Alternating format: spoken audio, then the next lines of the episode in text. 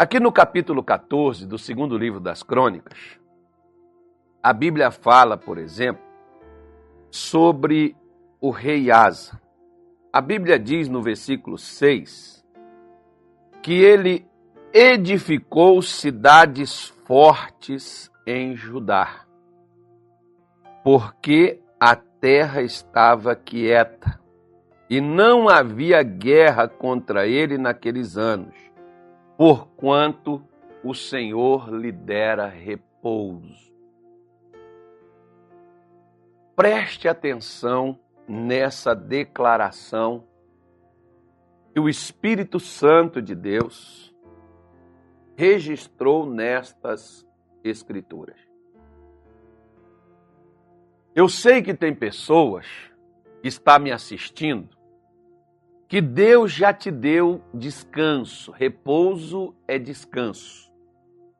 Mas você está tão descansado que vai chegar uma hora que esse descanso vai acabar. Por quê? Porque se Deus te deu descanso, é a hora de você se fortalecer, é a hora de você se preparar para que nos momentos que vier lutas, e elas virão.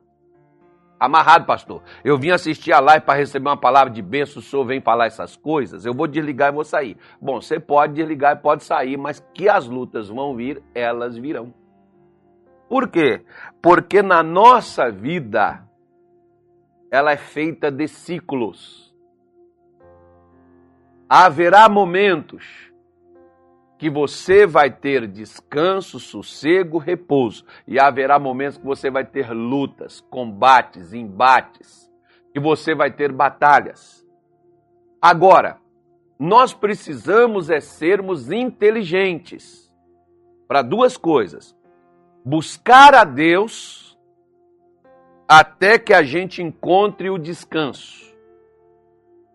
Encontramos o descanso? Por exemplo, você pode ver e Jesus estava falando, e a gente pensa assim, que Jesus estava falando para pessoas lascadas, destronadas, destruídas, pessoas arruinadas. Mas você vê, por exemplo, que Jesus estava falando com pessoas frustradas. Talvez você seja uma dessas pessoas. Frustradas com o quê, pastor? Frustradas com a sua fé, com a sua crença, talvez até com a sua igreja, talvez com o ministério. Você está frustrado com o evangelho.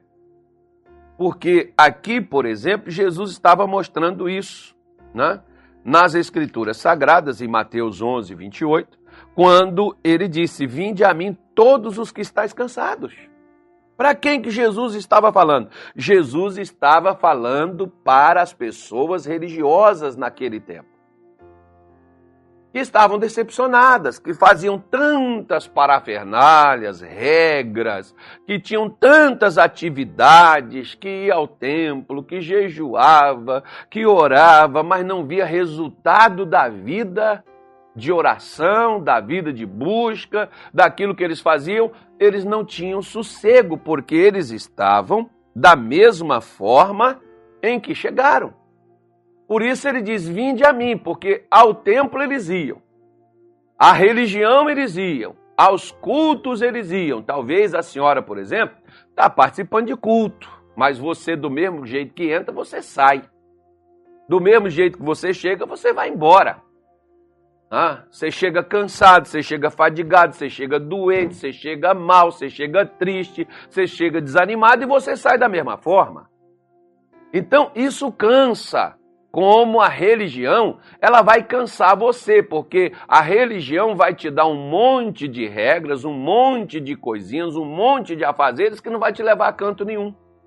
Como esses aqui nos tempos de Jesus estavam cansados, vai para lá, vai para cá, corre daqui, corre dali, vai para aqui, vai para lá, e eles não chegavam a canto nenhum. E o que que Jesus faz? Jesus assume a responsabilidade e diz: "Vinde a mim".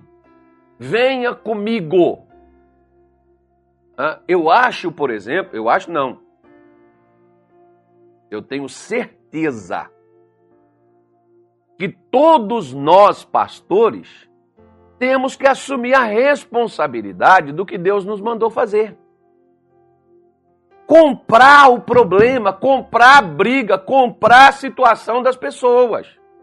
Não contar histórias para elas. Não lero-lero. Não disse-me disse, ou que isso ou que aquilo outro. Mas mostrar solução, mostrar alternativa, porque as pessoas estão cansadas de ficarem ouvindo, de ficarem caminhando, de ficar participando de uma coisa, de ficar participando de festas gospel, de palestras motivacionais que não muda nada.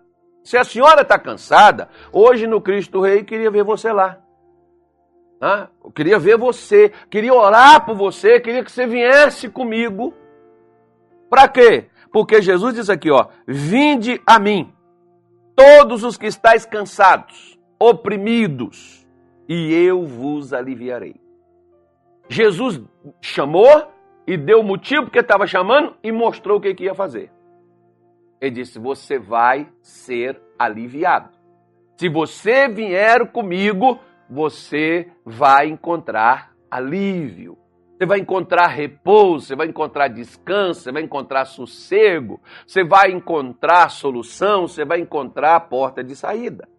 Porque no versículo 29 ele diz assim, ó: Tomai sobre vós o meu jugo. Interessante isso, né? Mas, mas um jugo, o jugo é uma coisa que te prende. Igual, por exemplo, eu não tenho aqui, deixa eu ver se eu consigo achar aqui na internet rapidamente aqui numa pesquisa aqui no Google aqui, que o Google vai nos mostrar o jugo do boi. Vamos colocar aqui para ver o que que sai, né? É, vamos ver se não sai uma música indecente aqui.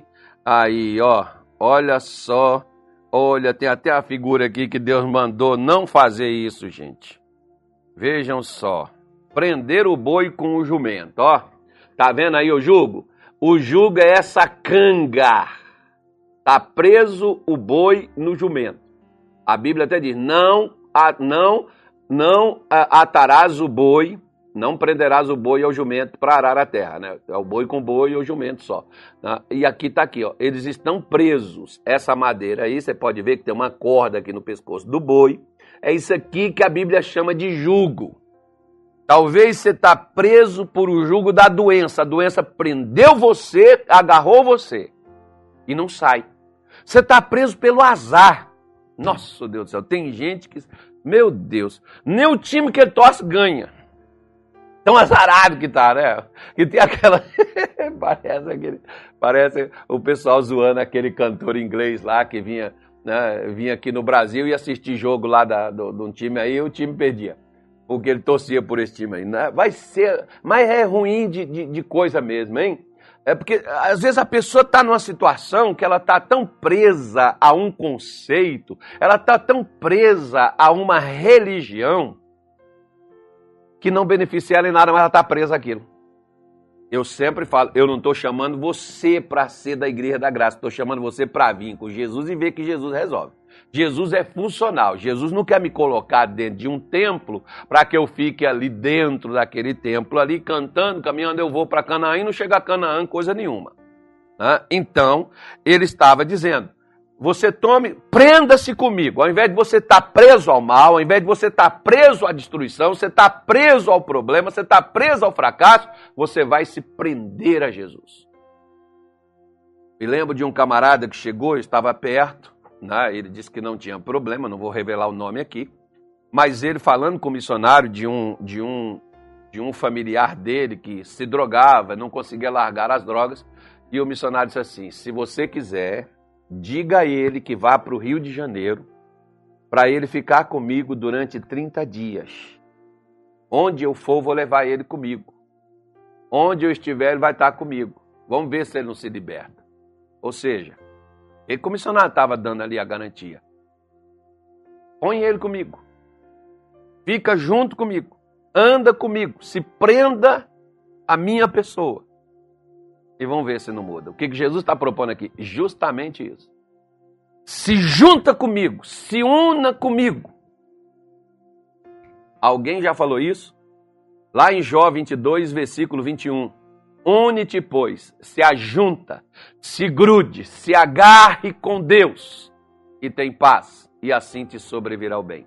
Jesus está aqui dizendo: ó, tome o meu jugo, se prenda a mim, E faz o quê? E aprendeis, você vai estar comigo para você aprender de mim. E aí, quando eu aprender, o que, que eu vou encontrar? Ele diz: encontrareis descanso para a vossa alma. Por que, que eu não encontro, pastor, descanso, repouso, sossego? Porque às vezes você quer se livrar do problema, você não quer se grudar em Jesus. Você quer se livrar do seu mal, mas você não quer se apegar com Jesus. Se apegue com Ele.